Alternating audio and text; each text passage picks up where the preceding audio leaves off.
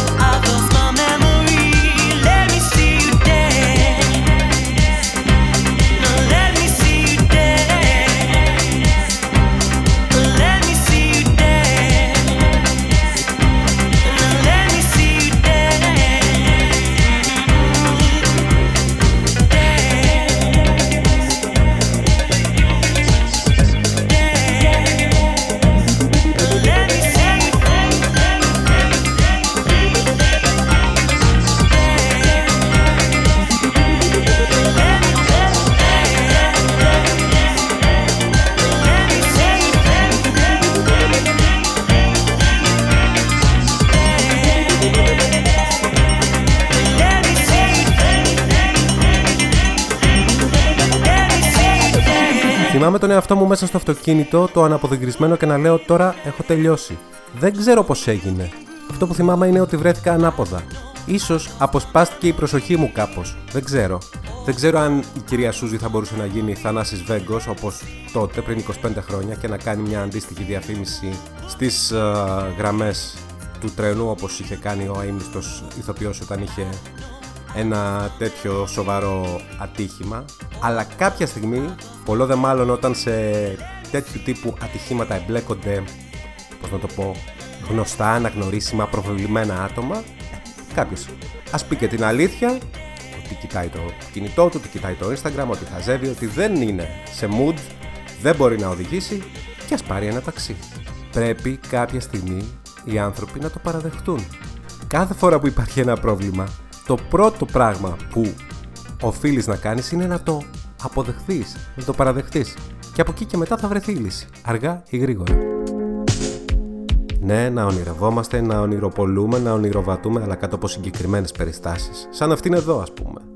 Knowledge και Anderson Pack. Daydreaming. το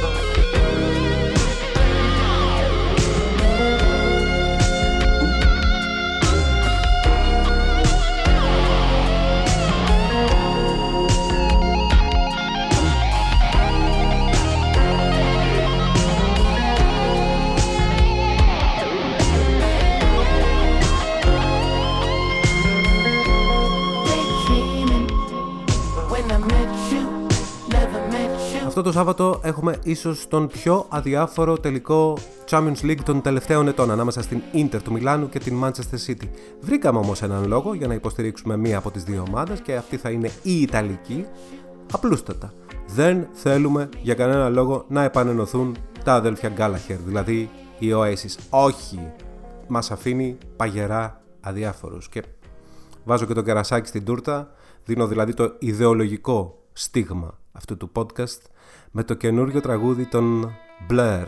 Το νέο τους άλμπουμ έρχεται σε λίγες εβδομάδες σε παραγωγή του James Ford. Αυτό είναι το The Narcissist. Looked in the mirror So many people standing there I walked towards them Into the floodlight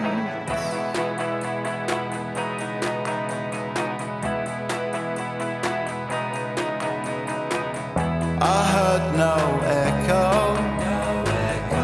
There was distortion everywhere. I felt my ego. I felt Roboto standing there.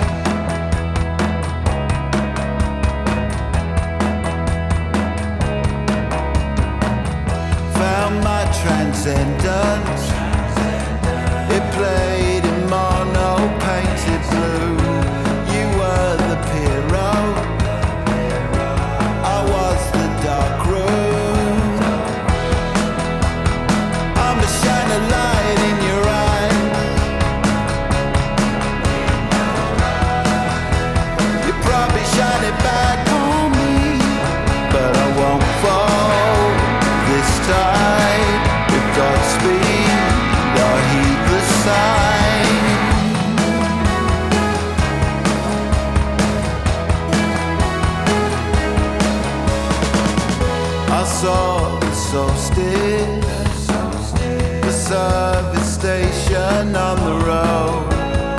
took the acid, the acid. under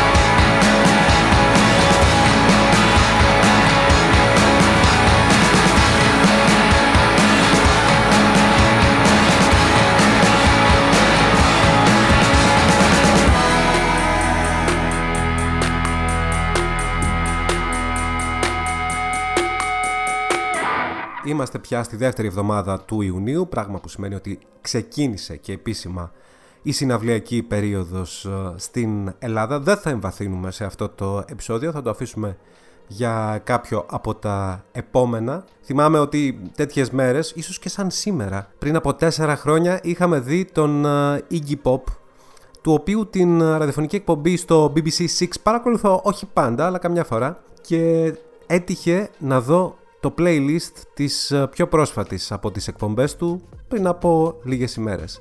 Και ξεκινάει με ένα τραγούδι το οποίο περιγράφει ότι άκουσε για πρώτη φορά βρισκόμενος μέσα στο αυτοκίνητό του στα νησιά Cayman και κάποια στιγμή πάτησε κατά λάθος το κουμπί AM στο ραδιόφωνο, τα μεσαία δηλαδή, και έπιασε ένα σταθμό με μεγαλύτερη απόσταση από ό,τι μπορεί να σου δώσει το ραδιόφωνο στα FM.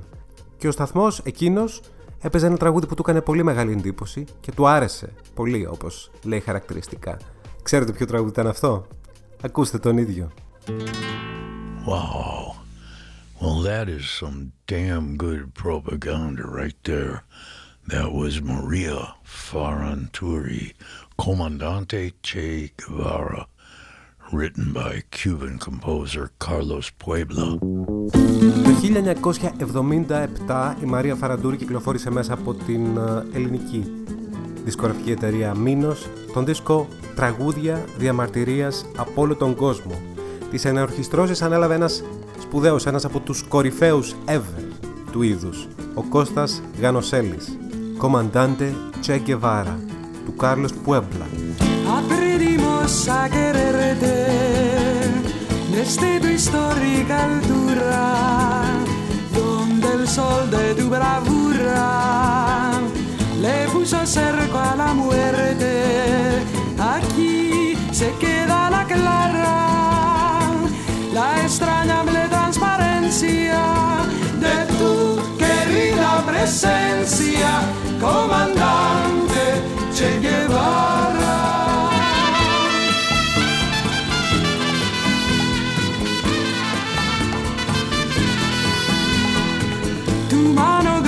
Gloriosa y fuerte, desde la historia dispara, cuando todos anda clara, se despierta para verte, aquí se queda la clara, la extrañable transparencia de tu querida presencia, comandante Che Guevara.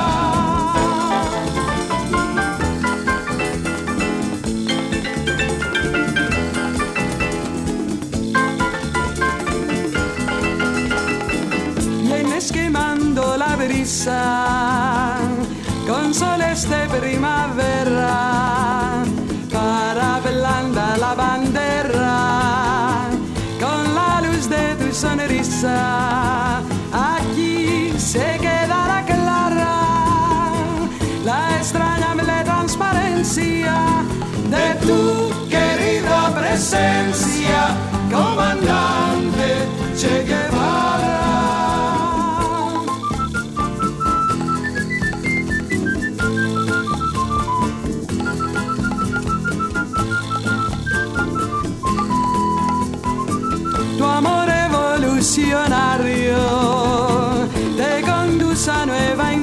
donde espera la firmeza de tu brazo libertario.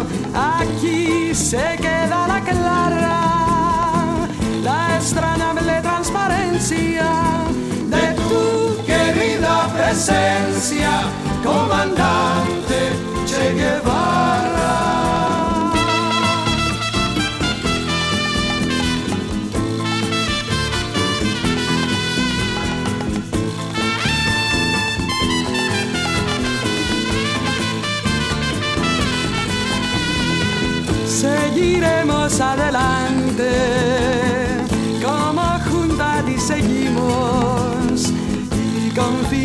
Te decimos, hasta siempre comandante, aquí se queda la clara, la extrañable transparencia de tu querida presencia, comandante.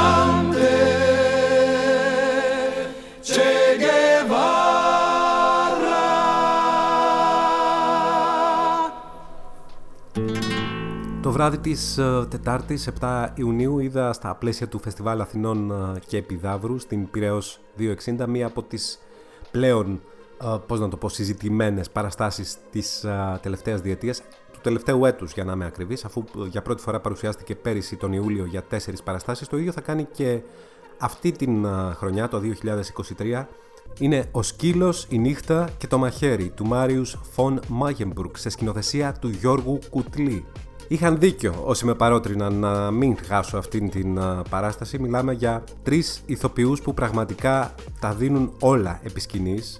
Δεν μπόρεσα να ξεχωρίσω ποιος ή ποια ήταν καλύτερος ή καλύτερη. Δήμητρα Βλαγκοπούλου, Θάνος Λέκας, Βασίλης Μαγουλιώτης. Μια παράσταση που ακροβατεί στην κομμωδία και το δράμα. Μια σπλάτερ σάτυρα αν θέλετε, που όπως αντιληφθήκαμε όλοι στο φινάλε άφησε κατενθουσιασμένο το κοινό που βρέθηκε στην Πυραιός 260.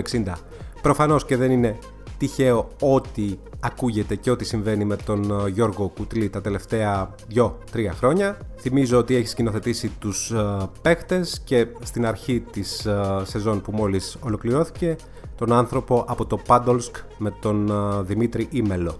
Στην επιστροφή μου πέρασα μπροστά από την uh, Τεχνόπολη, εκεί όπου είχε συναυλία ο Άνσερ. Ομολογώ βεβαίως ότι είναι ένας uh, καλλιτέχνης έξω από το γνωστικό μου πεδίο. Είδα από νωρίς το πόσος κόσμος είχε μαζευτεί έξω από την uh, Τεχνόπολη και εκείνη την ώρα γύρω στις 11 και 4 ήταν περίπου 100 μηχανάκια και βέσπες παρκαρισμένα στην οδό Περσεφόνης και οι τρεις-τέσσερις από αυτές χτυπούσαν uh, συναγερμό τόσο έντονα, τόσο δυνατά αντιχούσε έξω από την Τεχνόπολη η μουσική και τα τραγούδια που έπαιζε ο Άνσερ. Συγκράτησα μάλιστα και κάποια λόγια από ένα τραγούδι σε αυτά τα δύο λεπτά που έκανα να περπατήσω το δρομάκι αυτό και το βρήκα, πώς να σας πω, πάρα πολύ ωραίο. Δεν είναι όπως το φανταζόμουν έχει και μια ωραία ιστορία, αν την ψάξετε. Το τραγούδι που η μάνα απευθύνει στο γιο της. Έχει τίτλο «Η αγάπη περιμένει». Σε μεγάλωσα με τόσο κόπο. Με αγάπη, με δάκρυα και πόνο. Σε ένα σπίτι μικρό, σε ένα δρόμο στενό. Μια φτωχή γειτονιά μες στον κόσμο. Από το πρώτο σου κλάμα στο πλάι σου. Στη ζωή μου μικρέ καλωσόρισες. Και έγινα μάνα για σένα κι αυτός ο πατέρας που ποτέ δεν γνώρισες. Βασανισμένη ψυχή, βασανισμένο κορμί. Δούλευα από το πρωί. Γύρναγα σπίτι το βράδυ αργά, τίποτα μη σου λείψει. Και στο ξέρω πως όσα σου έδωσα, ίσως σου φάνηκαν λίγα. Μα τορκίζω με μάτια, με αυτά ήταν που μπόρεσα. Αυτά ήταν όλα όσα είχα.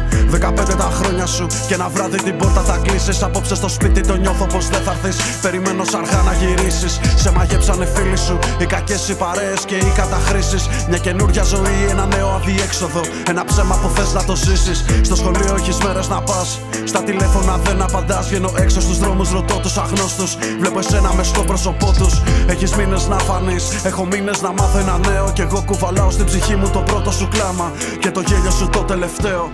Το τηλέφωνο θα χτυπήσει. Θα μου πούνε τα νέα τα κακά. Χειροπέδες στα χέρια σου η σύλληψη. Λίγες μέρες μετά Φυλακή στον αυλώνα, τσιμεντένιο κρεβάτι και κάγκελα. Κι εγώ πίσω από το τζάμι να προσπαθώ να προλαβώ να σου πω όλα εκείνα που θα ήθελα. Γιατί αγάπη είναι εδώ περιμένει. Κι όσο θα λείπει στα βάρια να σένει. Η αγάπη της μάνας αυτή που δεν μπορούν να δώσουν οι ξένοι. Γιατί ό,τι δεν μπόρεσε ο άνθρωπος, η αγάπη να ξέρεις μπορεί. Το σκοτάδι να πάρει από τα μάτια σου και κάθε λάθος σου να συγχωρεί. Περιμένω, περιμένω να περάσει αυτός ο χειμώνας ξανά περιμένω. Το κρεβάτι στο σπίτι στρωμένο, να μην είναι ξανά τσιμεντένιο. Στη ζωή σου τη δεύτερη αγάπη μου δεν θα υπάρχουν εμείς ούτε φόβοι. Θα με εκεί να σου δώσω όλα αυτά που δεν μπόρεσα να σου προσφέρω στην πρώτη. Και ο χειμώνα θα φύγει, η βροχή θα κοπάσει και οι μέρες που θα έρθουν θα μας βρούνε μαζί στην καινούργια σου αρχή. Και τα δυο σου τα μάτια θα λάπουνε μόνο. Μόνο τραγούδια στο σπίτι μας, μόνο τραγούδια και δάκρυα χαράς. Θα με μάθεις ξανά να ελπίζω. Θα σε μάθω ξανά να αγαπάς, ναι. Γιατί αγάπη είναι εδώ, περιμένει. Και όσο θα λείπεις τα βάρια να σένει. Η αγάπη της μάνας αυτή που δεν μπορούν να δώσουν οι ξένοι. Γιατί ό,τι δεν μπόρεσε ο άνθρωπος, η αγάπη να ξέρεις μπορεί. Το σκοτάδι να πάρει από τα μάτια σου και κάθε λάθος σου να συγχωρεί. Γιατί αγάπη είναι εδώ περιμένει Και όσο θα λείπεις στα βάρια να σένει Η αγάπη της μάνας αυτή που δεν μπορούν να δώσουν οι ξένοι Μόνο τραγούδια στο σπίτι μας, μόνο τραγούδια και δάκρυα χαράς.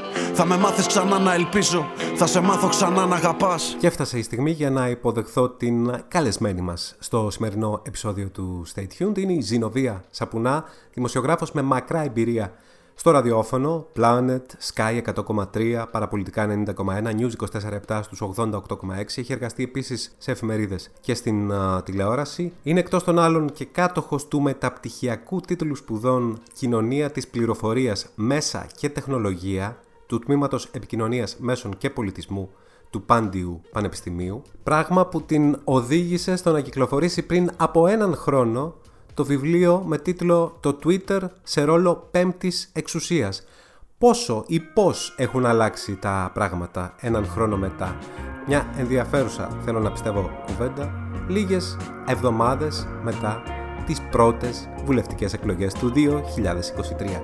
Υποδέχομαι την φίλη Ζηνοβία Σαπουνά με ένα τραγούδι μέσα από το My Soft Machine, το δεύτερο άλμπουμ της Arlo Parks. Έχει τίτλο Purple Face.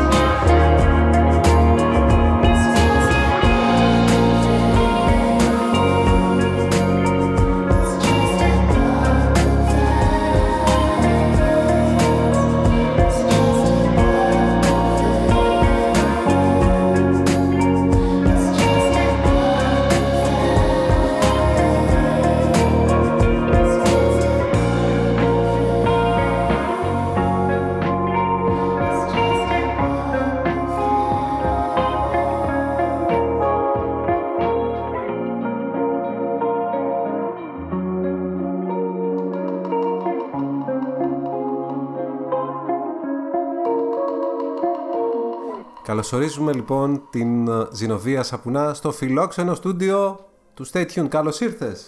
Καλώς σας βρήκα, καλώς σε Πέρασε. βρήκα. Κώστα Θεοδόρου. Σε καλά, πέρασε κιόλας ένας χρόνος από την κυκλοφορία του βιβλίου σου με τον τίτλο «Το Twitter σε ρόλο πέμπτης εξουσίας» και υπότιτλο «Μέσα κοινωνικής δικτύωσης ΜΚΔ versus ΜΜΕ Μέσα μαζικής ενημέρωσης». Κυκλοφόρησε από τις εκδόσεις Νησίδες. Σε αυτόν τον ένα χρόνο από τότε μέχρι σήμερα. Συνέχισες εσύ για οποιονδήποτε λόγο να μελετάς την επιδραστικότητα του Twitter ως μέσου σε σχέση με τα δελτία ειδήσεων και παράλληλα συνέχισες να μελετάς, να παρακολουθείς τα δελτία ειδήσεων της ελληνικής τηλεόρασης; Όχι, τα δελτία ειδήσεων της ελληνικής ε, τηλεόρασης δεν συνέχισα να τα παρακολουθώ. Βλέπεις πόσο ε, ε, ακριβής είμαι στην απάντησή μου, έτσι. Δεν είμαι όπως κάνουν ε, οι πολιτικοί μιας και είναι και της μόδας και πρέπει να απαντήσουν μέσω Νέας Υόρκης σε ένα ερώτημα. Λοιπόν, όχι, τα δελτία ειδήσεων της τηλεόρασης δεν τα έχω, ε, δεν τα παρακολουθώ καθόλου. Παρακολουθώ όμως το τι γίνεται στο Twitter. Παρακολουθώ τα trends στο Twitter, παρακολουθώ τι απασχολεί τους ε, χρήστες του Twitter, παρακολουθώ τις συζητήσεις που γίνονται ε, και μέσω του Twitter παρακολουθώ και τα δελτία ειδήσεων γιατί πάρα πολλοί χρήστες σχολιάζουν ε, το τι λέγεται εκεί.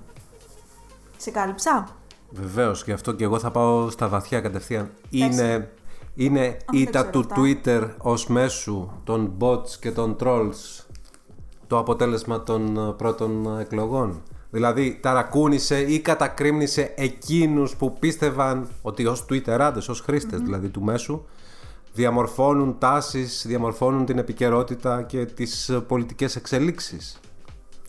Ωραία ερώτηση.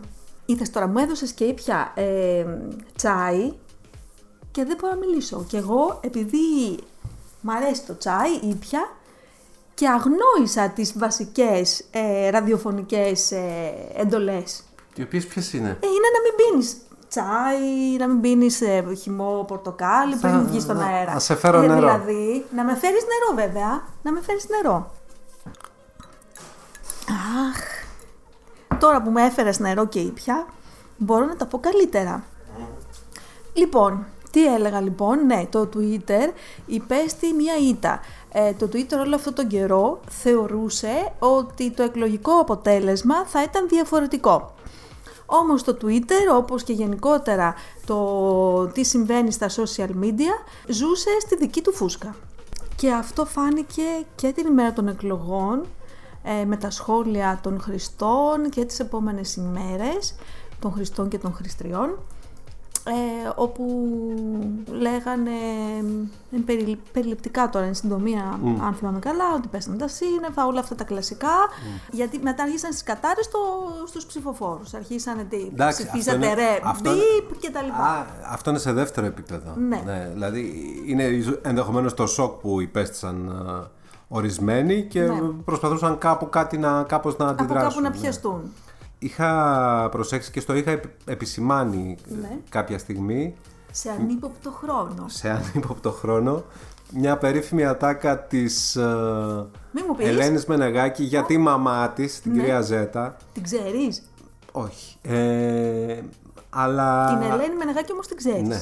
Λοιπόν, ε, Είναι του... Δεν έχει Twitter εκείνη. Όχι, δεν έχει. Είχε παλιά τα πρώτα δώρα να ξέρεις ότι η, όλο, το, όλο αυτό το πράγμα που φτιάχτηκε μ, ανάμεσα στην Ελένη και τους ε, τηλεθεατές, τις τηλεθεάτριες μάλλον για να είμαι ακριβής, ξεκίνησε από το Twitter.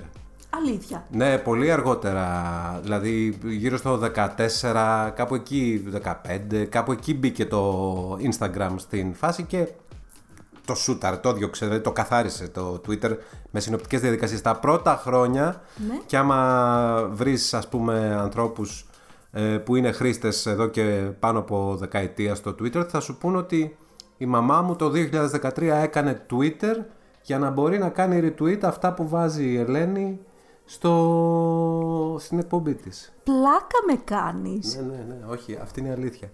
Αλλά εγώ ήθελα να πω κάτι ναι, για άλλο. πες, για πες. που Βέβαια. Πειράζει, όλα... Προσέθεσε όλα, κάτι, Όλα μπερδεύονται ναι, γλυκά, ναι. που έλεγε και η... Ποια το έλεγε, η Αρλετά; Η Μακάρι. Αρλέτα, ναι νομίζω. Όχι, ή, η, η, Η Τανα... Μελίνα. Μελίνα Ταναγρή. Αυτή το έλεγε. Ναι, δεν θυμάμαι. Τέλος πάντων, δεν έχει σημασία. Για πες. Ήταν η επομενη του debate και σχολίαζαν εκεί στο πάνελ της εκπομπής για το πώς ήταν, τι εντυπώσεις ε, άφησε κτλ. Και λέει ο κόσμος τι είπε, λέει η Ελένη Μενεγάκη και απαντά μία συνάδελφος. «Ε, ο κόσμος, α, αν μπορούμε να αποτυπώσουμε κάπως την ε, γνώμη του κόσμου, τότε θα πρέπει να πάμε στο Twitter. Και απαντάει η Ελένη. Το μόνο ε, αξιόπιστο μέσο που έχουμε είναι το Twitter που πραγματικά Όχι, αυτό το είναι ένα παρακολουθούσε. κομμάτι και θέλω να είμαι πολύ. Όσον αφορά τον Το κόσμο. Twitter είναι για όσους έχουν Twitter. Μπορεί να είναι οι περισσότεροι, αλλά δεν είναι όλοι. Όχι, αλλά δηλαδή, δεν εμένα η έχουν μάνα μου μια δεν έχει άποψη. Twitter. Ναι, Ψηφίζει όμως. προφανώς. ενδιαφέρει η γνώμη της. Προφανώς. Η μαμά μου, κυρία Ζέτα, είναι προκειμένο, δεν είναι εκεί και ψηφίζει. Τα είπε όλα δηλαδή η Ελένη κάμια δεκαπενταριά μέρες πριν από τις εκλογές. Όντως, δεν είναι όλος ο κόσμος στο Twitter. Όντως, στην Ελλάδα το Twitter είναι το μέσο που έχει τους λιγότερους χρήστες, το μέσο κοινωνικής δικτύωσης με τους ε, λιγότερους ε, χρήστες. Ε, θα σου πω ότι οι χρήστες στην Ελλάδα είναι 938.000, μ, 938.000 όταν οι χρήστες του Facebook είναι 5 εκατομμύρια, όταν οι χρήστες του Instagram είναι 4 εκατομμύρια, όταν οι χρήστες του TikTok, που είναι νεότερο του Twitter ε, και- μέσω κοινωνικής δικτύωσης, είναι 3 εκατομμύρια περίπου, όταν οι χρήστες του YouTube, είναι περισσότεροι στην Ελλάδα, είναι Ε, εντάξει. 7,5 εκατομμύρια περίπου, ε, όταν οι χρήστες του LinkedIn, που δεν ακούς και πολύ κόσμο να έχει LinkedIn, ακούς ε, πολύ κόσμο να έχει, και όμως στην Ελλάδα είναι 2 περίπου εκατομμύρια Έλα. τα μέλη αυτής της ε, ε, κοινότητας, ας πούμε, της social media Πρέπει να κάνουμε εδώ ένα βασικό σχόλιο. Το Twitter είναι το πιο πολιτικό μέσο. Γι' αυτό και είναι το μέσο που ε, κοιτάμε για να δούμε πού βαδίζει η κοινή γνώμη, ε, τι, ποια είναι η άποψή της και ποιες είναι οι εκτιμήσεις της κτλ. Είναι το πιο πολιτικό μέσο λοιπόν. Είναι το μέσο που χρησιμοποιούν μεγάλοι οργανισμοί, ε, μέχρι σήμερα τουλάχιστον χρησιμοποιούν, γιατί δεν ξέρουμε στο μέλλον, είμαστε και λέω Elon Musk στο Twitter, ε, χρησιμοποιούν λοιπόν μεγάλοι οργανισμοί, χρησιμοποιούν ε, πρόεδροι δημοκρατίας, πρόεδροι χωρών, πρωθυπουργοί, ε, βουλευτές, υπουργοί, ε, οι πάντες χρησιμοποιούν αυτό το μέσο για να επικοινωνήσουν αυτά που κάνουν ε, στο ευρύτερο κοινό. Το Twitter λοιπόν είναι αυτό που ε, επηρεάζει περισσότερο τη δημόσια ατζέντα. Στο Twitter ε, επικεντρώνονται κυρίως οι χρήστες σε κοινωνικοπολιτικά ζητήματα. Γι' αυτό και το Twitter ξεχωρίζει από τα υπόλοιπα. Μπορεί να έχει λιγότερο, ε, λιγότερους χρήστες, αλλά εκεί ε, υπάρχει αυτό που δεν υπάρχει στα υπόλοιπα μέσα. Α σου πω ότι οι χρήστες στο Twitter είναι κυρίως άνδρες και ε, τα άλλα δύο βασικά χαρακτηριστικά είναι ότι είναι υψηλής μόρφωσης και είναι και οικονομικά ανεξάρτητοι. Ε, στην Ελλάδα ε, είναι περίπου το 69, ευδο- το, πε- περίπου το 70% των χρηστών είναι άνδρες και μόλις το 30% γυναίκες. Εντυπωσιακό δεν είναι αυτό το μ, έβριμα. Έχεις να διαλέξεις τώρα ένα τραγούδι. Άιντε να πάμε εκεί μακριά μέχρι την Ανδρομέδα γιατί εδώ στα ντόπια δεν τα, δεν τα καταφέρνουμε καλά. Λοιπόν, ε, ο λατρεμένος μου Θανάσης Παπακωνσταντίνου θα μας ταξιδέψει, συγγνώμη δεν το είπα σωστά, ο λατρεμένος μου Θανάσης Παπακωνσταντίνου θα μας ταξιδέψει μέχρι την Ανδρομέδα. Νομίζω ότι είναι η πρώτη φορά που ακούω αυτός το τραγούδι. Play. Άιτε με της γης το πυρωμένο κέντρο Άιτε δυο πουλιά φιλιούνται σε ένα δέντρο Άιτε πέφτει λάβα, λάβα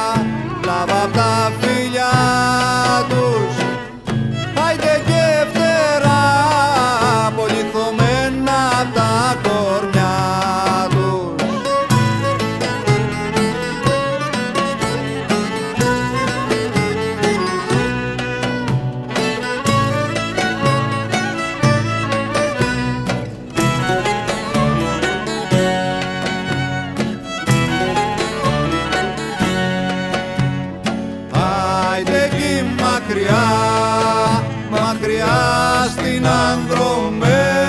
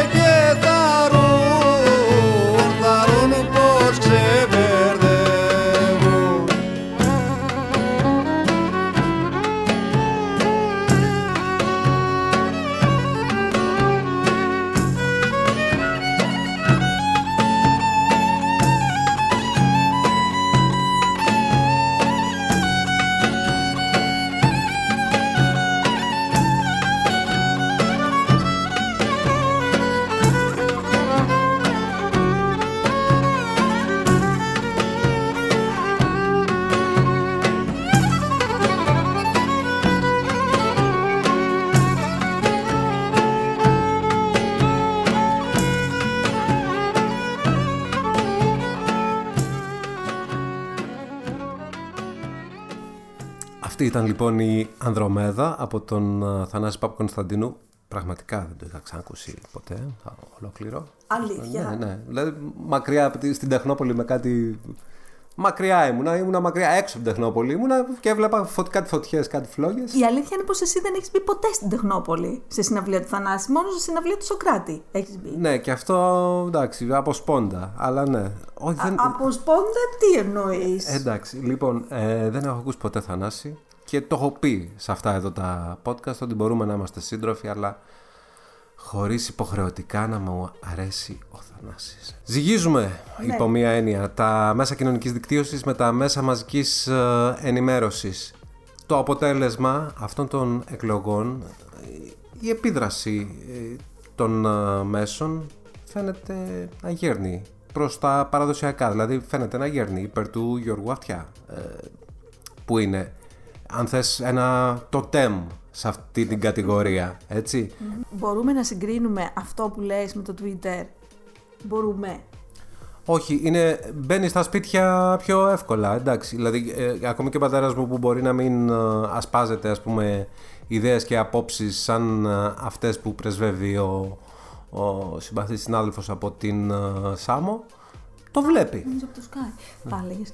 Λοιπόν, ε, Το βλέπει, κατάλαβες. Ναι. Μπαίνει μέσα στο σπίτι. ε, ναι, μπαίνει. Τηλεόραση είναι, μπαίνει. Ε, η τηλεόραση εξάλλου είναι αυτό το. Η, η τηλεόραση καθιστά. Νίκησε η τηλεόραση. Ένα λεπτό. Δεν νίκη... νίκησε η τηλεόραση. Είμαστε σε άλλη φάση. Η τηλεόραση είναι σε αποδρομή. Ε, παγκόσμια είναι σε αποδρομή η τηλεόραση.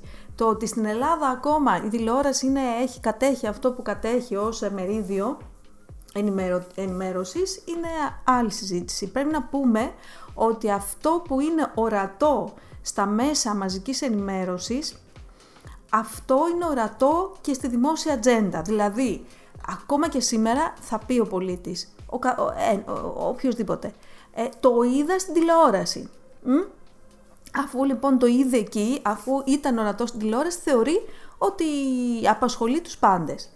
Τα πράγματα ε, ε, μπορεί να είναι έτσι μέχρι σήμερα, αλλά να τρέπονται κιόλας. Η έρευνα που έκανα στο βιβλίο, ε, στο οποίο βιβλίο μελέτησα τρεις ε, ειδήσεις που απασχόλησαν την ε, πολιτική ατζέντα ε, το 2019 και το 2020, τρεις πολύ σημαντικές ειδήσεις. Ε, έδειξε αυτή η έρευνα ότι το Twitter σε πρώτη φάση επηρεάζει κατά κάποιον τρόπο ε, τα δελτία ειδήσεων των τηλεοπτικών σταθμών. Σε δεύτερο όμως χρόνο ε, φαίνεται ακόμα περισσότερο το πώς επηρεάζει το Twitter τα παραδοσιακά δελτία ειδήσεων των τηλεοπτικών σταθμών από διάφορα, ε, από διάφορα ε, στοιχεία. Ένα στοιχείο τώρα, βέβαια, πρέπει να μελετήσει τα στοιχεία κτλ. Ένα στοιχείο βασικό, που δεν θα, δεν θα μπούμε τώρα σε ανάλυση στοιχείων. Ένα στοιχείο βασικό λοιπόν είναι ότι οι συνάδελφοι των τηλεοπτικών σταθμών ε, επέλεξαν, μεταδίδοντας αυτές τις τρεις ειδήσεις, να χρησιμοποιήσουν εκφράσεις τις οποίες χρησιμοποιούμε και σήμερα και χρησιμοποιούν πολλοί συνάδελφοι και σήμερα είτε σε, ε, στα sites είτε στην τηλεόραση είναι η εκφράση του τύπου έγινε πάρτι στο Twitter, το Twitter ε, ξεσηκώθηκε, το Twitter ε, έγραψε αυτό, το Twitter έγραψε το άλλο. Αυτό άμεσα καθιστά το Twitter ε, ως ένα σημαντικό σημείο της ατζέντας των τηλεοπτικών σταθμών. Όταν βγαίνει ο συνάδελφος, τώρα θυμάμαι μια αίθουσα σύνταξης, ε, και λέει ότι το πρόγραμμα Σκόιλ Ελικίκου του 2020, τότε στην καραντίνα, το, το πρώτο μήνα, ε, το, το πρόγραμμα αυτό για τους νέους επιστήμ, για τους επιστήμονες, όχι για τους νέους Την επιστήμονες, επιμόρφωση, ναι. για την επιμόρφωση των επιστημόνων, ε, τελικά αποσύρθηκε από το Υπουργείο Εργασίας Μετά από. μετά το θόρυβο, και είναι καταγεγραμμένα, τα γράφω όλα αυτά μες στο βιβλίο, μετά το θόρυβο για να χρησιμοποιεί τέτοιου είδους εκφράσει, μετά το θόρυβο που προκλήθηκε στο Twitter, κάτι σημαίνει αυτό για την ατζέντα του δελτίου ειδήσεων. Ε, σε αυτό το βιβλίο που διάβασες και που δεν μου έχεις πει ακόμα την κριτική σου, ε, έχουν, υπάρχουν συνεντεύξεις πέντε συναδέλφων, δημοσιογράφων, Αυτό που, είναι είναι το πιο- υψηλ- που είναι πα- υψηλά στελέχη των τηλεοπτικών σταθμών. Είτε είναι Χωρί όνομα βέβαια, ανώνυμα. με τα αρχικά, ναι.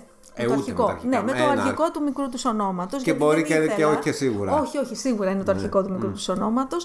Ε, απλά ε, να το εξηγήσω, δεν ήθελα να έχουμε το όνομά τους γιατί Ναι, ναι, θα σημασία πήγαινε αλλού το έχει ακριβώς σημασία έχει τι λένε και όχι ποιος το λέει γιατί αν φεύγαμε, αν ε, ε, βλέπαμε, μέναμε στο ποιος το λέει ε, δεν θα δίναμε σημασία Κάποιοι σου στο τι λέγανε λέει. ότι δεν μας νοιάζει και πολύ. Εντάξει, ε, τα Ναι, αλλά η παρακολουθούμε. πλειονότητα- Τις περισσότερες φορές, Μου λέ- αν έχει σκάσει κάτι, αν έχει φουντώσει κάτι στο Twitter, θα το έχουμε μάθει κι εμείς. Έτσι σου απαντούσαν οι περισσότεροι. Όχι. Οι περισσότεροι μου λένε ότι το Twitter απασχολεί την, ε, το, την αίθουσα σύνταξης. Ναι, αν θα το βάλουν στο δελτίο όμως, είναι μια άλλη ιστορία. Ναι, αλλά λένε στην, ε, στη σύσκεψη. Ε, αυτό το έπαιξε το Twitter. Γι' αυτό γίνονται και. Τώρα ε, το λέμε και σε ένα περιβάλλον σε ανθρώπους που προ... ενδεχομένως δεν έχουν καμία σχέση και καλά κάνουν δηλαδή. Ότι στις συσκέψεις εννοείται ότι πρέπει να υποθούν 100 πράγματα για να διαλέξουν 12 θέματα ξέρω, που θα Ναι, οκ. παίξουν σε ένα Α, δελτίο δεν είναι ειδήσεων. 12, είναι πολύ περισσότερα, αλλά τέλος πάντων. Ε, να σου πω κάτι, όταν μου λένε οι συνάδελφοι ότι είναι πηγή και μου το λένε οι 4 στους 5, καταλυτική η πλειονότητα, ε, ότι είναι πηγή, αποτελεί το Twitter πηγή στις δημοσιογραφικές πηγές τους, αυτό καθιστά το Twitter εκ προοιμίου σημαντικό. Όταν μου λένε για παράδειγμα ότι ε, για, την, ε, για το τι έγινε στο Καπιτόλιο το 2021 ε, που εισέβαλαν εκεί ο παδί του Τραμπ και τα λοιπά το πρώτο, το πρώτο υλικό το άντλησαν από το Twitter, άντλησαν βίντεο, άντλησαν φωτογραφίες δεν είχαν κάποιον εκεί το πρώτο υλικό το άντλησαν από εκεί τι δουλειά έκανε το Twitter; Το Twitter δεν έκανε μια δημοσιογραφική δουλειά. Ε, ε, ή για άλλα γεγονότα. Ε, λέω τα γεγονότα αυτά γιατί αυτά μου λένε οι συνάδελφοι. Θα μπορούσα να πω και πιο πρόσφατα γεγονότα. Όταν μου λένε για το, για το ατύχημα ε, για, τη- για την έκρηξη στο Λίβανο, στην, ε, στο λιμάνι του Λιβάνου, το θυμάσαι, το 2020 ήταν γι' αυτό. Νομίζω ναι, τον Αύγουστο του 20. Ε, μ, όταν μου λένε λοιπόν γι' αυτό και πάλι μου λένε ότι τα πρώτα στοιχεία τα άτλησαν από εκεί, φωτογραφίες, βίντεο, μαρτυρίες κτλ. Ε, τι σημαίνει αυτό για το Twitter; Όταν μου λένε ότι πολλές φορές ε, στη Βηρητό, ναι, το 2020, καλά θυμόμουν, ε, όταν μου λένε ότι θέματα που δεν τα γνώριζαν, τα αντλούν από εκεί, γιατί κάποιος χρήστης μπορεί να γράψει ότι μου συνέβη αυτό.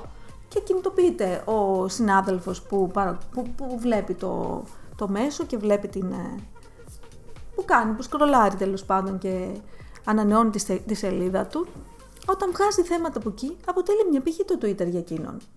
Ε, δεν μπορούμε να το αποξιώ- απαξιώσουμε. Βέβαια, δεν ξέρω αν θες να τα πούμε μετά αυτά, ε, ότι το Twitter τώρα είναι σε μια νέα φάση, ε. Είναι σε μια πολύ νέα Θα φάση. τα για πούμε τον Elon Musk. μετά. Τώρα πρέπει να Να, ακούσουμε ένα τραγούδι. πάλι; Ναι. Πόσα τραγούδια θα ακούσουμε; Όσα θέλουμε. Στο Λοιπόν. Spotify είμαστε, νόμιμοι είμαστε. Ωραία. Λοιπόν, να σε πάω στο La Lega Τι είναι αυτό; Ε, είναι ένα τραγούδι, παραδοσιακό ε, ιταλικό τραγούδι. Ε, Ιταλικό. Ιταλικό, ναι. Ε, ακούστηκε στο ανώνυμο ε, δημιουργού, ακούστηκε Πώς στη... θα το, από πού θα το βρούμε να το παίξουμε; Θα σε πω εγώ, μην με ανησυχείς, μην ανησυχείς. Ε, λοιπόν, τι ήθελα να πω, είδες τώρα με διέκοψες. Ε, ακούστηκε στην ταινία Novecento του Μπερνάντο ε, Μπερτολούτσι ε, και είναι ένα τραγούδι ε, που λέει ότι δεν φοβόμαστε, λέει ειδικά για τις γυναίκες δεν φοβόμαστε, προχωράμε, διεκδικούμε και αυτά. Se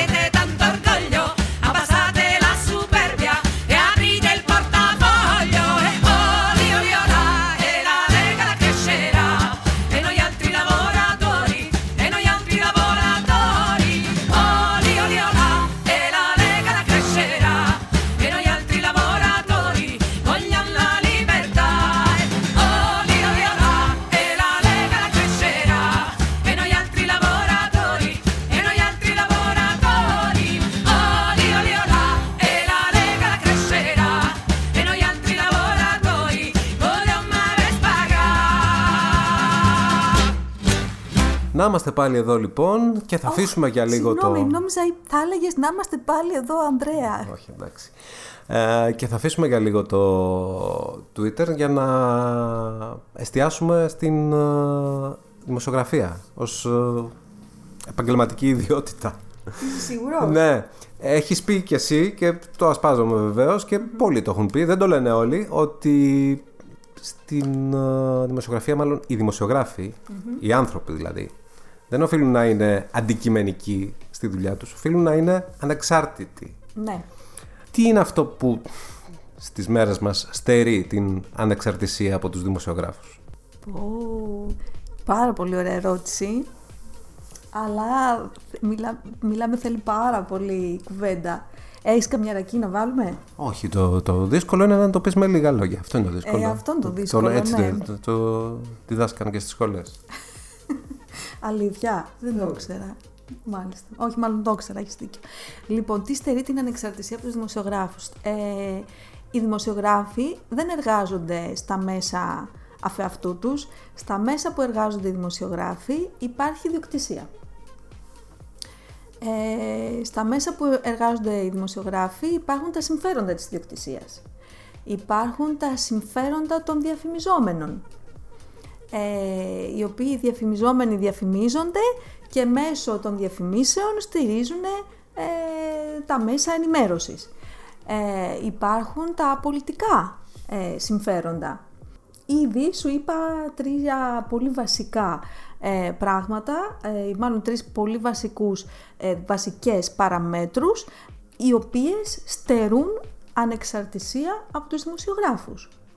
Όταν για παράδειγμα ε, θα σε ρωτήσει, θα, μάλλον θα σου πει ο αρχισυντάκτης σου, ε, θέλω να κάνεις αυτό το θέμα και θέλω ε, να, να βγει αυτό, το έχεις ακούσει αυτό, ε, θέλω αυτό, αυτό το θέμα, αλλά θέλω να βγει αυτό το συμπέρασμα. Ε, μόλις σου λέει αυτή την ατάκα, ήδη έχει αποδομήσει το ρόλο του δημοσιογράφου. Δεν υπάρχει πια δημοσιογράφος, υπάρχει κάποιος ο οποίος πρέπει κατά παραγγελία να κάνει κάτι. Αυτό για μένα είναι το πιο τραγικό που συμβαίνει στην δημοσιογραφία. Πλέον ε, δεν γίνεται ρεπορτάζ, το ρεπορτάζ που γίνεται γίνεται στοχευμένο, ε, δεν, έχεις, ε, δεν, δεν υπάρχει στο ρεπορτάζ ε, όλο το φάσμα των ε, ε, πηγών που θα πρέπει να έχεις για να στηρίξεις το θέμα σου. Ένα θέμα δεν στηρίζεται μόνο, και να το ξέρουν και οι ακροατές μας και οι ακροατριές μας, δεν στηρίζεται μόνο στην άποψη ενός ή στην άποψη δύο, μπορεί να χρειαστεί να ρωτήσεις πολύ περισσότερους ε, για ένα θέμα και να πρέπει να το διασταυρώσεις το θέμα σου, να δεις ε, αν όντως ε, ισχύει, να τσεκάρεις τις πηγές σου, μπορεί μια πηγή να σου πει πράγματα για ίδιον όφελος. Εσύ αυτό πρέπει να το τσεκάρεις. Ε, δεν ξέρω αν κάποιος από τους ακροατές μας ή τις ακροάτριές μας, από αυτά που λέω τώρα, μπορεί να, να θεωρήσει ότι γίνεται, ότι γίνονται. Δεν ξέρω. Φαντάζομαι ότι πολλοί άνθρωποι ε, αυτή τη στιγμή στην Ελλάδα διερωτώνται για το είδος και την ποιότητα της δημοσιογραφίας που παράγεται, όπως διερωτόμαστε και εμείς οι ίδιοι δημοσιογράφοι για την ποιότητα της δημοσιογραφίας. Συμφωνείς; Και βέβαια συμφωνώ. Ποιος ε, θεωρείς ότι φέρει τη μεγαλύτερη ευθύνη για την ε, θέση νούμερο 107 στο παγκόσμιο δίκτυ της ελευθερίας του τύπου; Πρώην 108, ε! λοιπόν, πέρυσι 108, φέτος 107 και δεν είναι η μόνη. Δεν είναι η μόνη θέση που ε, μας δείχνει τόσο χαμηλά. Ε, δεν είναι μονάχα η έρευνα των δημοσιογράφων χωρίς σύνορα που είναι μια εξαιρετικά σοβαρή έρευνα με εξαιρετικά ε, ε, σοβαρή μεθοδολογία. Μ, Πρέπει να τα λέμε και αυτά γιατί ακούστηκε από διάφορες ε, πλευρές Ναι, ναι, ότι ότι δεν ποιοι είναι υπήρξε αυτοί; σωστή. Ναι, ποιοι είναι αυτοί και τι μεθοδολογία χρησιμοποιούν κτλ. Οι δημοσιογράφοι χωρίς σύνορα είναι ε, ένας ανεξάρτητος οργανισμός ο οποίος, ε, στηρίζει, ε, στον οποίο συμβουλεύεται και η Ευρωπαϊκή Ένωση. Ε. Να τα λέμε και αυτά. Δεν είναι μόνο αυτοί λοιπόν που μας δίνουν τόσο χαμηλά ε, στο δίκτυ της ελευθερίας του τύπου, είναι ένα σωρό άλλος κόσμος. Ε, και θα σου πω ε, και για ε, ε, μια έρευνα που έγινε πρόσφατα τον Οκτώβριο του 2022, πριν λίγους μήνες, από το IMED. Το ξέρεις το IMED. Ε, εκεί ε, οι πολίτες απαντούν ότι ε, έχουν ε, λίγη ή καθόλου, ε, δείχνουν λίγη ή καθόλου εμπιστοσύνη στους δημοσιογράφους.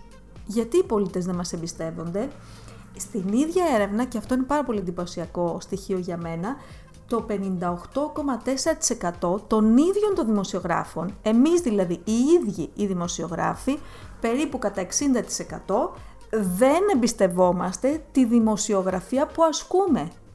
Εντυπωσιακό, ε; Θες να, να σου πω και άλλα στοιχεία, γιατί ε, δεν είναι μονάχα αυτό που λέω, αυτό που είπα νωρίτερα. Αυτό που είπα νωρίτερα ε, το δείχνουν τα ίδια τα στοιχεία. Και τα στοιχεία πρέπει να τα εμπιστευόμαστε και να τα μελετάμε. Οπωσδήποτε, γιατί διαφορετικά αν δεν τα μελετήσουμε δεν θα γίνουμε καλύτεροι ποτέ. Να σου πω τα στοιχεία του Digital News Report, του Ινστιτούτου Reuters του Πανεπιστημίου της Οξφόρδης, τα περσινά στοιχεία. Μέσα στο βιβλίο μου ε, αναφέρω διάφορα τέτοια στοιχεία, έτσι, Ναι, το είδα. από περασμένες ε, χρονιές. Πέρυσι λοιπόν το ε, Digital News Report μας έδινε μόλις το 27% ως αξιοπιστία στα ελληνικά μέσα μαζικής ενημέρωσης. Θες να σου πω το έτερον; Το έτερον τώρα πριν από λίγες μέρες, ε, 10 Μαΐου νομίζω, έκανε μια έρευνα για τα τέμπη και το πώς παρουσιάστηκε το θέμα στα τέμπη ε, και μ, γενικότερα έκανε μια έρευνα που δεν θυμάμαι τώρα λεπτομέρειες, αλλά θυμάμαι να σου πω ότι περίπου το 90% των νέων που ρωτήθηκαν ε, σε αυτή την έρευνα του έτερον ε, είπαν ότι δεν εμπιστεύονται την τηλεόραση. Ε, τι άλλο να πω; Για να μείνω λίγο στα τέμπη, εκείνες τις μέρες, τις πρώτες μέρες, που ήταν πφ, ουα, έτσι κι αλλιώς όλα πολύ έντονα, τεταμένα και το συνέστημα κυρίως, είδαμε ανθρώπους, δημοσιογράφους, δεν ξέρω πώς να τους πω, ε, του χώρου των ΜΜΕ να στυλώνουν τα πόδια για λιγο Δεν ξέρω αν ε, παρατήρησες κι εσύ, αλλά σε βάθος δύο, τριών, τεσσάρων εβδομάδων και αφού άρχισαμε πια να μπαίνουμε σε mood προεκλογικό, χάθηκε το θέμα. Από- Έτσι δεν είναι; Ναι, βέβαια το παρατήρησα και έχω να σου πω ότι το παρατήρησαν και οι χρήστες του Twitter. Έτσι, έχουν σχολιάσει Πολάκης και όχι Παύλος Πολάκης, Πολάκης με δύο λάμδα και γιώτα, έτσι. Ε, το ζήτημα αυτό ότι ε, δεν ε, συμπεριλαμβανόταν στην ατζέντα των τηλεοπτικών σταθμών κυρίως, αλλά και εν γέννη των μέσων μαζικής ενημέρωσης, το θέμα των τεμπών ε, τον τελευταίο μήνα, τον μήνα τον προεκλογικό. Γιατί δεν συμπεριλαμβανόταν, υπάρχουν πολλοί λόγοι. Όμως, άκου τώρα τι ε, θυμά- ε, μου θυμίζει αυτό που λέμε. Μου θυμίζει ότι μέσα στην προεκλογική περίοδο, την πρώτη προεκλογική περίοδο, έτσι, γιατί τώρα διανύουμε τη δεύτερη, έπαιξε για μια μέρα σε μια εκπομπή ψυχαγωγικού περιεχομένου ε, το θέμα των τεμπών, ε, αν θυμάμαι καλά, του Λιάγκα, την εκπομπή. Είναι, πού παίζεται αυτή η εκπομπή, στο, Στον αντένα. Στον ναι, αντένα, έκανες, ναι. Δεν ξέρεις. Α, δεν το ήξερα. λοιπόν, ε, έπαιξε λοιπόν εκεί αυτό το θέμα και σχολίαζαν οι χρήστες του Twitter ότι έπαιξε γιατί, γιατί η απέναντι εκπομπή, ο ανταγωνισμός δηλαδή, γράφω για τον ανταγωνισμό μέσα στο βιβλίο μου, λέω ότι η θεματολογία ενός δελτίου ειδήσεων επηρεάζεται και από τη θεματολογία που έχει ο ανταγωνισμός, άσχετο, απλά είπα να πω και ερευνητικά κάποια πράγματα. Έπαιξε λοιπόν Έπαιζε λοιπόν η απέναντι εκπομπή ε, σε ποιον τηλεοπτικό σταθμό είναι της καινούριου, στον ε, Α, ναι, στον Α, ε, έπαιζε συνέντευξη με τον πρόεδρο της Νέας Δημοκρατίας. Και ο Λιάγκας εκείνη τη στιγμή, θα βάλουμε κλερίνα. Ε, εντάξει, δεν έχουμε κάνει τόσο καλή ηχομόνωση στο στούντιο. Καλά, δεν πειράζει. Ούτως ή άλλως το επόμενο τραγούδι να ξέρεις θα είναι κλαρινό που έχω επιλέξει. Τι, τι Έλεγα βάλετε, λοιπόν. Λιάννα. Όχι, όχι, περίμενε να πω αυτό. Ότι ο Λιάγκας έπαιξε τα τέμπη όταν ο ανταγωνισμός του απέναντι έπαιζε συνέντευξη με τον πρόεδρο της Νέας Δημοκρατίας. Και σκέψου τώρα ε, τι γίνεται. Μ; Έλα, μου, θα έτυχε. Ε, ε, βέβαια, έτυχε. Είμαι βεβαία ότι έτυχε, ότι κανείς δεν το προγραμμάτισε έτσι. Την επόμενη μέρα Είχε τα πει τέμπη ο- ξεχάστηκαν πάλι. Α, Απλά παίξαν για μια μέρα γιατί ο ανταγωνισμός έπαιζε. Α, εντάξει. Εμένα μου θυμίζει όλο αυτό Δεν που περιγράφεις το, το περίφημο, και αυτό το έχω πει σε αυτό το podcast, το περίφημο 2002, πρόσφατα το λέγαμε με τον Αντώνη Καρατζίκο, που η μια εκπομπή η Τατιάνα είχε τον ε, Μιχάλη Ραγκιτζή, οπότε η Λαμπύρη ταυτόχρονα έφερνε τον Μπίγαλη, τον Δάντη, την Κατερίνα Ντοπάζη, τον Γιώργο Μπουλουγουρά, την ε, Κέτι Γκρέι, την ε, Στέλλα Μπεζαντάκο, όλους τους υπόλοιπους για να βρίσουν τον ε, Ραγκιτζή. Ε, ναι, σου είπα ότι ο ανταγωνισμός, στο είπα πριν ε, και επιστημονικά, σελίδα 31 το γράφω στο βιβλίο μου. Τι τραγούδι Ο θα ακούσουμε ανταγωνισμός- τώρα, φτάνει με τον ανταγωνισμό. Εντάξει, λοιπόν, θα ακούσουμε το μαργούδι. Τι είναι τούτο. Είναι θρακιώτικο.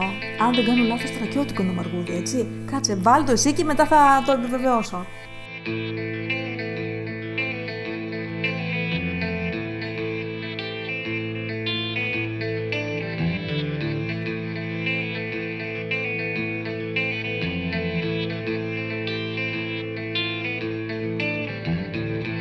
Το Μαργούδικη Αλεξάνδρης, το Μαργούδικη Αλεξάνδρης. Βγαίνουν στην αυλή κρύφα κρύφα, βγαίνουν στην αυλή κρύφα κρύφα.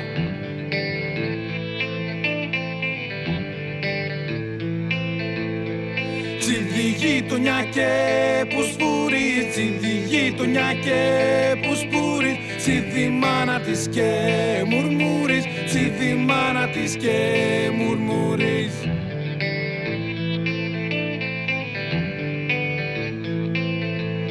Στο παυρέ μαρχούδι να μη βγες. Στο παυρέ μαρχούδι να μη βγες. Έξω στην αυλή κρύβα κρύβα Έξω στην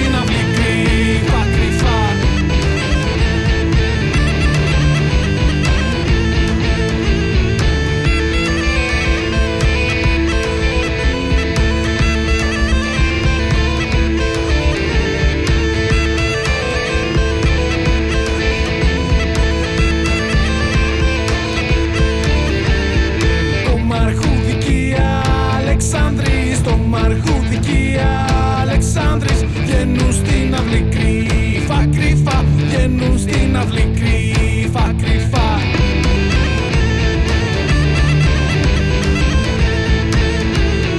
Τσιδι γειτονιά και που σπουρεί Τσιδι γειτονιά και που σπουρείς Τσιδι μάνα της και μουρμουρείς Τσιδι μάνα της και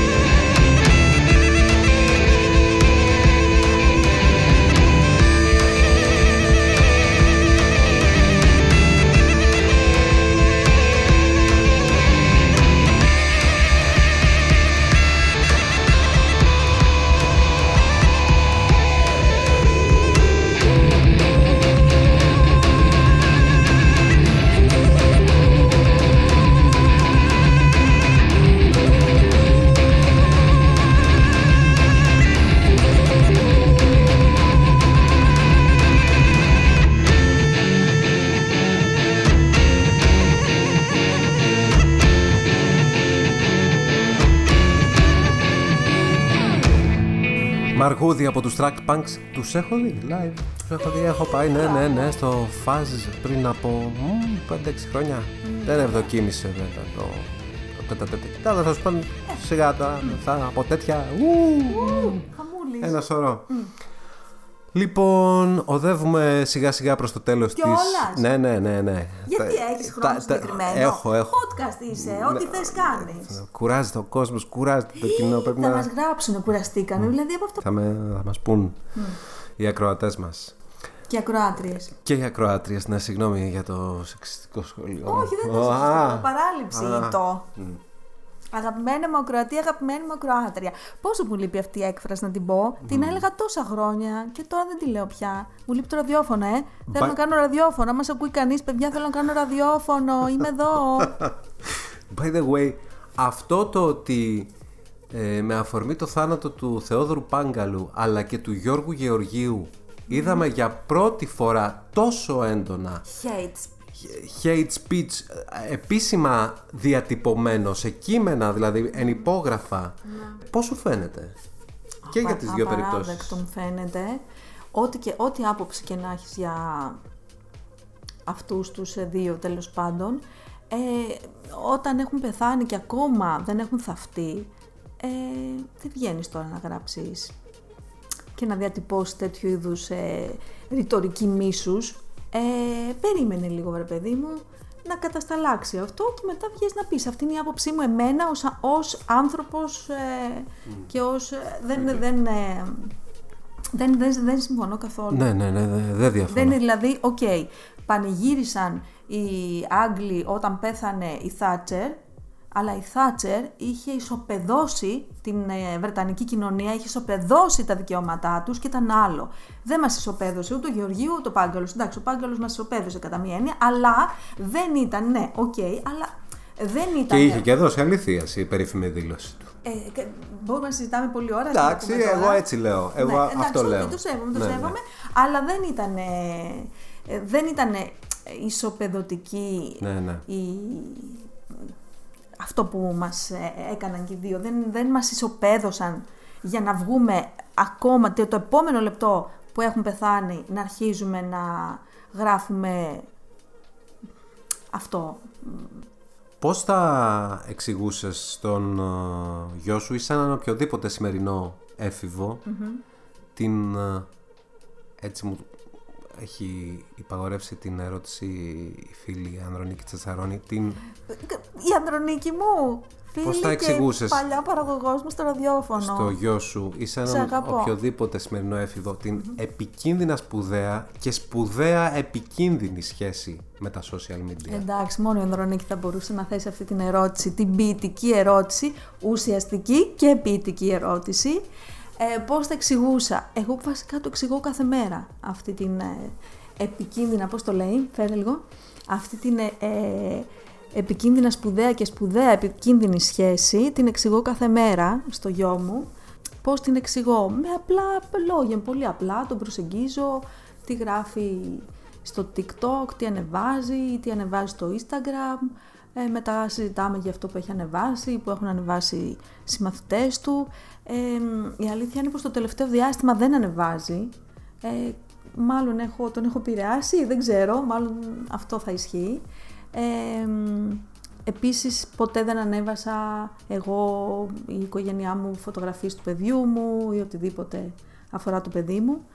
Αυτό που χρειάζεται είναι, δεν χρειάζεται απαγορεύσεις, δεν χρειάζεται μην το κάνεις, αυτό που χρειάζεται είναι εξήγηση. Δηλαδή, το βλέπουμε και αφού το δούμε μετά το εξηγούμε. Τι είναι αυτό που έχει ε, γράψει κάποιος ή που έχει ανεβάσει και αν συμφωνούμε, αν διαφωνούμε, ε, τι συναισθήματα μας δημιουργεί αυτό. Παίζει, για μένα είναι πάρα πολύ σημαντικό να μαθαίνω τα συναισθήματά του για οτιδήποτε τέλος πάντων βλέπει ή παρακολουθεί αυτό. Δεν ξέρω αν σε κάλυψα. Δεν ξέρω αν Βεβαίως. κάλυψα, την, Ανδρο- αν κάλυψα την Ανδρονίκη. Νομίζω πως ναι. Θα έκανε βέβαια follow-up σίγουρα, αλλά τέλος πάντων. Ε, Γιατί δεν θες τώρα να κάνεις follow-up, όχι, γιατί όχι, δεν θέλω. Έχεις ένα τραγούδι ακόμη τώρα. Να με πεις. θα σε πω σύμπαθη Τι τον σύμπαθη; Uriah Heep. Πλάκα κάνεις. Ε, λοιπόν, είναι ένα τραγούδι που έπαιζα πάρα πολύ συχνά στο ραδιόφωνο στην, στις εκπομπές μου και θέλω στο τέρμα, δηλαδή όποιος ακούει τώρα να το δυναμώσει ε, πάρα πολύ στο κόκκινο δηλαδή, να ακούσει όλη η γειτονιά. Πάμε. Ω μουσικός επιμελητής που δεν είμαι, θα ρωτήσω. Ε, ήταν. ε, Ε, όχι, δεν είσαι εδώ, κάνεις Εντάξει, μουσική. ναι, ε, εκπομπή από τι πολύ καλές. Εσύ είναι και δεν σε έχει τσιμπήσει κανείς. Λοιπόν, οδη- ήταν οδηγία στις 7 το πρωί και σε 6.30 να παίζετε hard rock και πολύ γρήγορα και ε, κομμάτια με drums και τέτοια. Όχι, καμία απολύτως οδηγία Γιατί ήταν η δικιά μου οπτική. Ο, ο διδάξας, ο θείος, Γιώργος Τράγκας, έπαιζε full Phil Collins επειδή είχε drums. Ο, ίδ- έπαιζε ο ίδιος ο Phil Collins πολύ drums. Και αν θυμάστε, όσοι θυμάστε τέλος πάντων, όταν είχε πάει στο Planet μετά τον uh, Sky το 94, Έχω περάσει έπαιζε και το Planet full τώρα που το ε, both sides of the story και We Wait and We Wonder επειδή είχε πολύ έντονα drums και μετά ξέρεις εδώ κυρία Μαρίκα από το Γάλλιο, πάμε εδώ στα πιδάλια. Ιωσήφ Καλαμάρα. Συγγνώμη τώρα. Ναι. Καλό ταξίδι τώρα. Έχει φύγει εδώ και καιρό. Καλά, ναι, δεν πέθανε Ναι, καιρό. καλά. Ναι. Α, Τον είχαμε θα- και έχουμε δουλέψει με τον Δράκη. Έχουμε, και εσύ; περα... έχουμε περάσει αμφότεροι. Εκεί γνωριστήκαμε. Εκεί γνωριστήκαμε, Κωστάκι, εκεί γνωριστήκαμε. Μην πεις πόσα χρόνια πριν. Όχι, όχι. 150. Ε, όχι 150. Ουράια Χιπ. Σύμπαθη. Ζηνοβία Σαπουνά, σε ευχαριστώ. Εγώ ευχαριστώ πάρα πολύ για τη φιλοξενία. Ε, ανοίξτε λιγάκι τον ήχο, έτσι. Έλα, έλα, πάμε.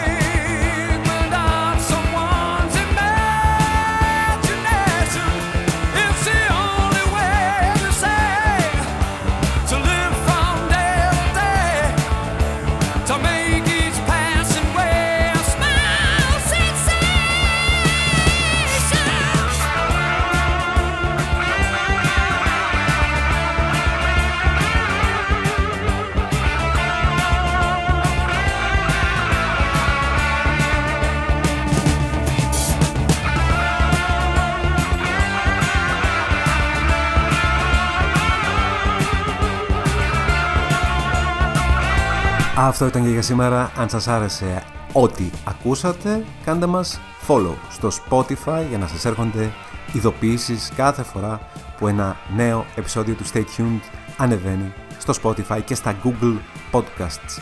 Το επόμενο θα έρθει πολύ πολύ σύντομα και σας δίνω το λόγο μου τώρα. Τέλος πάντων, τα έχω πει κι άλλη φορά αυτά. Όχι, θα έρθει πολύ πολύ σύντομα την επόμενη εβδομάδα με έναν α, ταλαντούχο νέο μουσικό. Γεια χαρά! Dreams are the possession of the simple man. Reality, the fantasy of youth. But living is a problem that is common to us all. With love the only common road to truth.